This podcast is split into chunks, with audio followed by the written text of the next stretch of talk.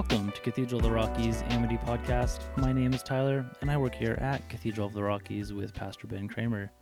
We continue along in our series of untwisting some troubling passages in the Bible, with today focusing on passages that have been interpreted as a call to arms. These passages are especially interesting within an American context, which is a culture that values the right to gun ownership and the right to self defense, even by deadly force. So, what might the text be saying about weapons and the use of deadly force? And also, very important, what context should we be aware of when reading these texts? And these are just some of the answers Pastor Ben will attempt to answer for us. And so, with that, I hope you enjoy and find some valuable insight.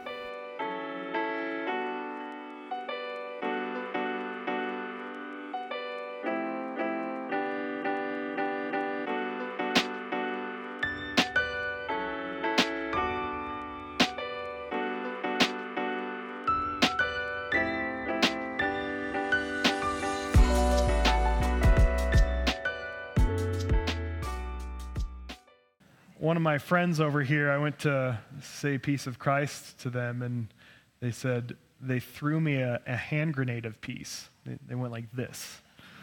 And I'm like, well, you just became a sermon illustration for talking about taking up weapons in the name of the Lord, right? Um, but we're uh, we are looking at a few. These are two passages that I consistently get um, questions about as a pastor, whether it's email through email or in person. These passages tend to be one of those ones that people get stuck on and, and wonder about. So just wanted to look at them with you today and kind of un- unpack them a little bit. There are a lot of uh, a few references to swords in the New Testament, but we're going to look at two specifically today. The first one comes from Luke 22, verse 36. And Jesus says to his disciples, Let the one who has no sword sell his cloak and buy one. Now, in the first century, it's really, under, it's really important to understand that like a person's cloak was everything. It's not just a, a nice jacket. it's it's also can be shelter. Like there's so many sandstorms and things in that part of the world. So it's it's a it's a person's it's one of the most prized possessions is a cloak. So to sell a cloak for a sword, that's a that's a big deal, right? The next verse comes from the book of Matthew, Matthew 10 34. And Jesus says to his disciples, I have not come to bring peace, but again, a sword to the world. Um, and I, I tend to, you know, I, I had a bigger issue with this one than the other one growing up because I didn't understand what Jesus meant. I thought he was the Prince of Peace. You know, Christmas is all about peace to the world, right?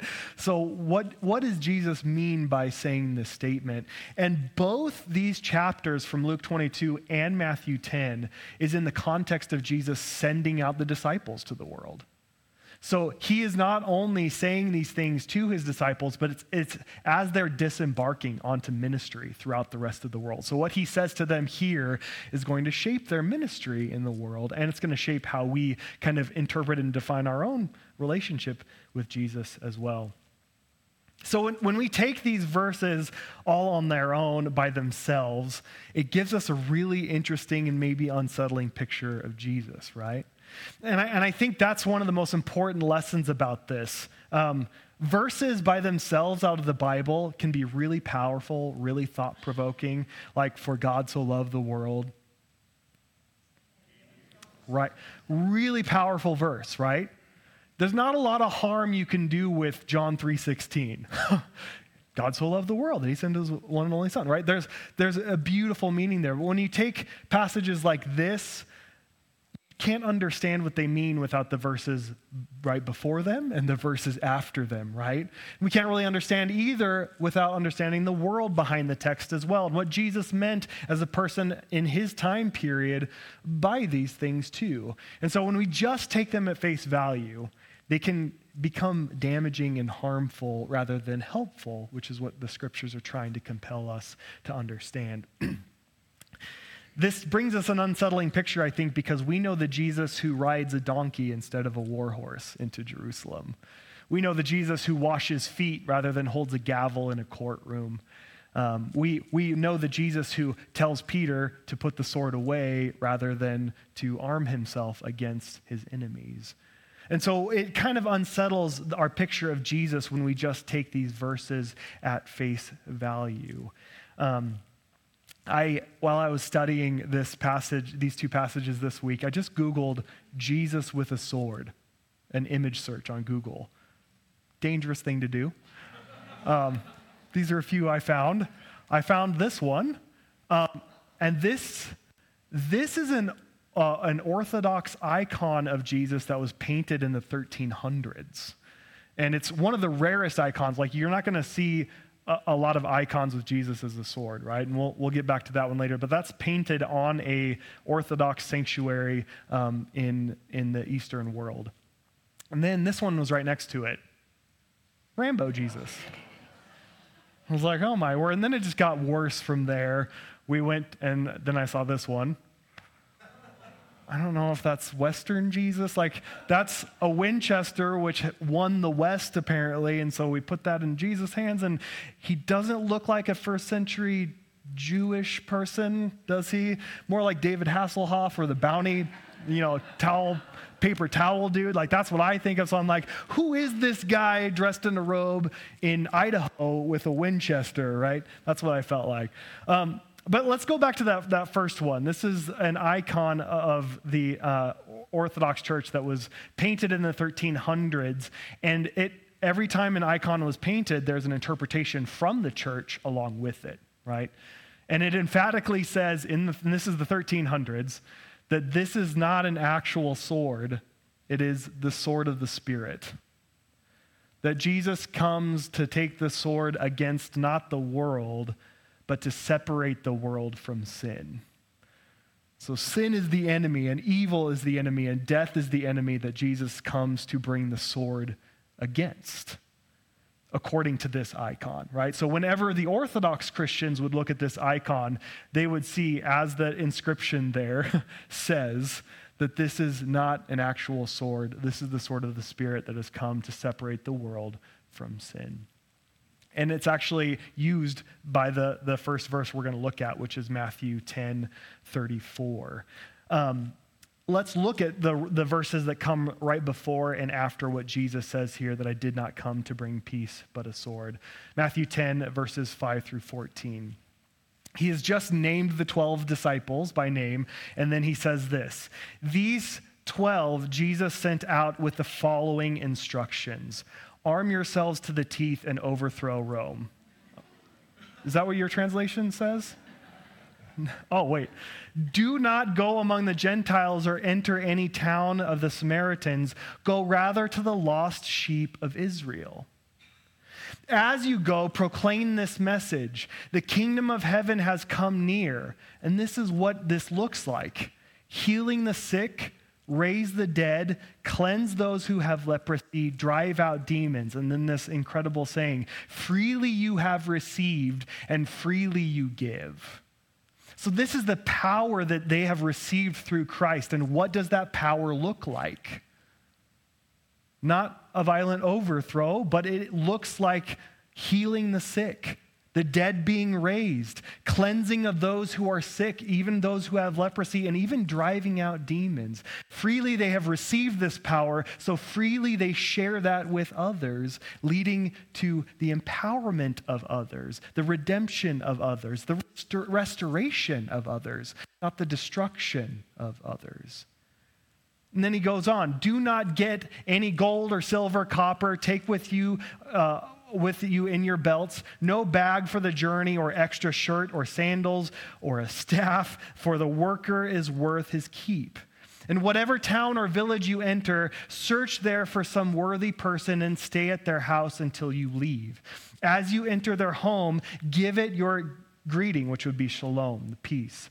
If the home is deserving, let your peace, your shalom, rest on it. If it is not, if they do not receive your peace, burn it to the ground. I mean, let your shalom return to you, right? If anyone will not welcome you or listen to your words, again, not burn it to the ground. Leave that home or town and shake the dust off your feet. Right? So we're not res- we're responding with shalom. Jesus is saying generosity is what you're going to look for. Look for generous people. Look for people who are participating with peace, with shalom. Rely on their shalom and bring shalom to them. Heal their sick, restore the people among them, and let them take care of you too. Stay with their house. Let them be hospitable to you, and you be hospitable to them. This is building a community of generosity and hospitality. This isn't going town to town and saying, repent or burn, right? It's a very different gospel, right? When you're saying repent or burn, it's different than shalom is with you. And like, I don't know, I'm not with your shalom. Like, okay, I'll shake the dust off my feet and go elsewhere.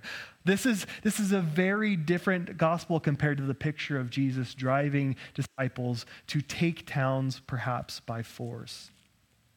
And then Jesus goes on, I am sending you out like sheep among wolves. There again, kind of driving out this, this, this they're not wolves among sheep, right? I am sending you out to be sheep among wolves. Therefore, be as shrewd as snakes and as innocent as doves. Be on your guard. You will be handed over to the local councils and be flogged in the synagogues. On my account, you will be brought before governors and kings as witnesses to them. Governors and kings who were there, the, the people who were occupying their land, to be witnesses to them and to the Gentiles. But th- when they arrest you, do not worry about what you will say at that time. You will be given what to say, for it will not be you speaking, but the Spirit of your Father speaking through you. Jesus is obviously then using, and this is all right before that verse I have not come to bring peace, but a sword. And Jesus goes on and says there will be division between father and son, son and father, um, daughter and mother, mother and daughter, daughter against mother in law, no surprise there, son against. Uh, but there's, the, there, the, there's these divisions that happen with the sword that Jesus brings in the world. And so, right there, we have to understand that if he's talking about relationships that this sword is going to bring division between, he's probably not talking about a literal sword, right? and this is all the buildup to it as well, not talking about literal swords either. Jesus is making a metaphorical point about the mission of the gospel in the world that the way he has come to bring in the world will cause division among family, friends, and beyond because he has come to bring a different way, a way of nonviolence, a way of peace, a way of restoration in a world that is contrary to those things. He has come to bring a way that elevates the oppressed, does not exploit and profit from the exploitation of people. That is a different way in the world. And those who are committed to one way over the other is going to naturally cause division. But for the broader picture of peace, sometimes those divisions will happen even in our homes. So he is using the sword here is best seen as the word, which the book of Revelation talks about the scriptures being sharper than any double-edged sword separating the world from sin, from evil, from darkness, from death. That's the division that Jesus is talking about to save creation from futility, death, and evil. Yet it will also bring division to those who insist on staying in the ways of violence and evil rather than following in the way of peace. All right, so now that we've kind of unpacked that one a little bit, let's look at that second verse from the Gospel of Luke, which is a bit more difficult to understand. If this truly is the Prince of Peace, why is he telling his followers to arm themselves? If you don't have a sword, sell your cloak and buy one. Being born and raised in Idaho, guns have always been a part a central part of life here, right? I make the joke often to people who are not from Idaho yeah, when you're born here, they give you a birth certificate and a Glock. That's just kind of was my, my, my upbringing. I grew up target shooting. First time I held a gun was when I was seven years old, and people from the Midwest and the East, they're just like, what is happening in Idaho, right? I grew up target shooting, hunting, and with friends and family, and eventually went through the training course required to obtain my concealed weapons license, and I concealed carried for, for many years.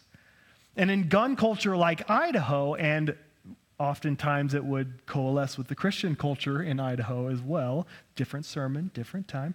Um, but this passage from Luke, especially, would be used as scriptural validation for the Second Amendment but also as a way of Jesus directly condoning the use of deadly force. So, when a recent poll conducted by the University of Maryland, I thought about this dynamic. It was published by the Washington Post as well, and it found that one in three Americans, one in three Americans say that violence against the government can be justified. One in three. And that's across political lines as well. One in three Americans believe that violence against the government can be justified. So, as Christians who have loud political voices, for better or for worse sometimes, using passages like Luke 22 36 in this way can be increasingly problematic.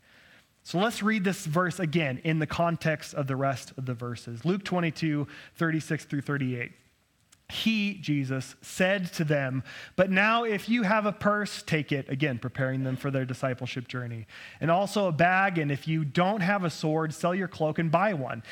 It is written, and he was numbered with the transgressors. And I tell you that this must be fulfilled in me. Yes, what is written about me is reaching its fulfillment. The disciples said, See, Lord, here are two swords. That's enough he replied. And I did that, you know, because there's an exclamation point there in the Greek too. That's enough, right? And then they moved on. Now, when we take just this verse again at face value, it would seem that Jesus is condoning the use of deadly force, might be exactly what he's getting at here. However, it's very important to read this verse in the context of what he was meaning here, and also the rest of Christ's ministry and life on earth. Otherwise, we might find ourselves unwittingly dismissing the many, many times that Jesus urged his followers to turn the other cheek and not resist evil when confronted by violence during his Sermon on the Mount and years of ministry. Jesus is actually very clear in this passage, and I'm sure many of you caught it already. He's very clear at what he means by this command for his disciples to have swords on hand. It is the fulfillment of prophecy. As he quotes in this very passage from Isaiah 53 9 through 12, it was pros- prophesied that Jesus would be counted among the transgressors. His disciples, having swords on hand, would fulfill this prophecy, as he would be seen by the political and religious authorities to be among the rebels, right? In response to this command, his disciples say, See, Lord, here we have two swords.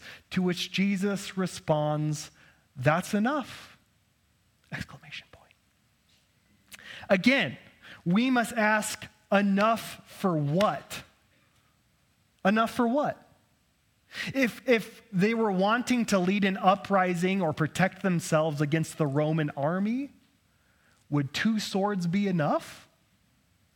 13 dudes against the Roman army? Or let's just say the religious or political elites in Rome. Would two swords be enough? That would be akin to a band of rebels bringing an AR 15 to a drone fight, right? However, two swords are certainly enough to fulfill prophecy that he is among the band of brigands in the eyes of the authorities. It is crucial then to understand that Jesus is consciously fulfilling the prophecy of Isaiah here. Otherwise, this command to his disciples would make no sense.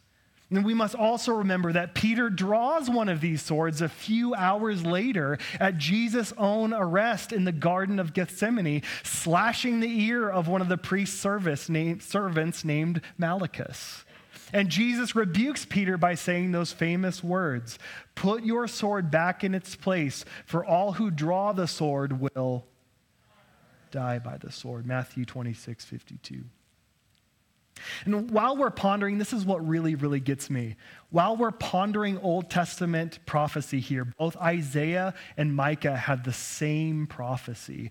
When the Son of Man comes, when the Messiah comes, the one true King comes, all weapons will be hammered down into plowshares and pruning hooks, garden tools, and the nations will no longer learn war anymore. That's Micah and Isaiah. How fitting is it then that in a very garden, Jesus says to put your sword away? Because citizens of the kingdom that he rules over are not known for learning war anymore, but for repurposing all the world's weapons to cultivate gardens instead. Such a powerful, powerful image there that the kingdoms of heaven are not making war. We're making gardens for the cultivation of the world and the redemption of the world, not the destruction of it or its people. Taking this context into consideration really helps us to understand Christ's words in this passage here as they were intended. This is not to debate the morality or theology of self defense. That is a different sermon for a different time. This is just to say that this passage in Luke, and I would argue the rest of Christ's years of ministry, can't be used to justify the use of deadly violence in the name of Jesus Christ. My friends, I've long believed that the, really the greatest threat to our witness as Christians in the world is not secularism or pluralism or, or even the loss of religious liberties. Rather, I believe the greatest threat to our witness as Christians in the world is Christians who claim to follow a nonviolent teacher from Nazareth, who then turn and use violence in his name to enforce and preserve their own power. It was true when Peter drew his sword in the garden, and it was true when the Christ- Emperor Constantine made Christianity the religion of the empire in Rome, and it's still true when we do that today. We who call ourselves Christians in such a politically polarized time, such as these, we must always be suspect of any attempt to justify lethal violence in the name of Jesus, especially when our own sacred texts are used to do so. I want to end my sermon today with this quote from uh, a Bible commentary uh, on this passage written in 1977. Uh, the commentators wrote, finally, Jesus spoke of this new situation, the situation of the kingdom of heaven. Formerly, when the disciples had gone out on mission, they had not lacked anything. Now they would need a purse, a bag, and even a sword. The saying is heavily ironical, for Jesus knew that now he would have to face universal opposition and be put to death. But the disciples misunderstood him and produced weapons. That is enough, said Jesus, to end a conversation which they had failed to understand. The way of Jesus, they should have known, was not the way of the sword, but the way of love. So, just a few action steps this week to maybe bring this home for us. What swords do you take up and why? You know, Paul talks about the armor of the Lord and the sword of the Spirit as one of those things that we're supposed to be equipped with. But do we really understand the nature of the swords that we're taking up? Because we, you know, I feel like I know all of you pretty well. I don't think any one of you even owns a sword, let alone would take it up against other people, okay? So here in this place, we think about our words because in Scripture we learn something about words. In Genesis to Revelation, words have the power to create, right? And words have the power to destroy. So how do we how do we see our words as potential swords? Are, are they bringing the division to separate people from injustice, to separate people from, from oppression, to separate people from sin? Or are they used to make people the problem? Because when we make people the problem, we are attacking them rather than the things that control them. One of the reasons Jesus said, I have not come to bring peace but a sword, is because he's talking about the powers and principalities that control the human heart rather than the humans themselves. And so, what swords are we taking up and why? Are we going after the powers and principalities that control us, like greed lust, pride, envy, or are we making people the problem and attacking them instead? Number two, Jesus heals the one wounded by a follower of his using his sword against him. So, how do we respond by those hurt by the church? Um, this has become a, a, people group that has continued to really grow and be vocal lately. People who have really, really struggled and been harmed by the church, church leaders. Uh, you know, you don't have to look far to see allegations of, of abuse, misconduct, um, the worship of political power, so many things that have hurt people and harmed them deeply. And whenever I advocate for this people group, especially online, I'll get messages about you need to be nicer to the church. Are we here to are we at we so so people are the church if we haven't gotten that yet, right? It's not an institution. It's not a building. People, the body of Christ. The Greek word ekklesia means called out people not called out building or called out institution. It is to be a unique people, ecclesia, the church. So when the church says we need to protect the institution over the people, especially the people it has hurt, we don't know what the church is called to be. so, how are we responding to those hurt by the church? Peter cuts off the ear of someone, and Jesus heals him and tells Peter to put the sword away. How are we responding that way to those who've been hurt by the church, religious authorities? Are we acting in healing, or are we acting like Peter with the sword? And lastly, we can't carry a cross and a sword at the same time, right? The way of the cross leads to all weapons being repurposed into garden tools. And I, and I would say this is the important part of understanding the sword is the metaphor of the Spirit. That as we are walking in the way of the self sacrificial love of Christ, that we are then laying down our arms and our weapons to be that humble picture of who Jesus was for us.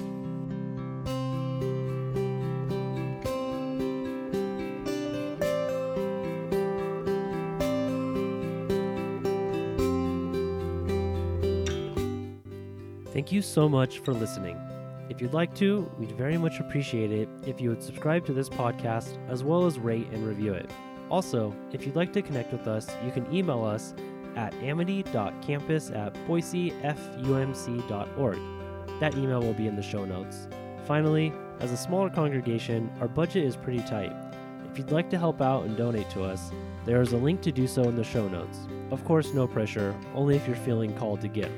But more income does mean possibly more content and better quality of content, as well as supporting our current ministries and those we'd like to expand on. Thank you. I hope you have a wonderful rest of the day.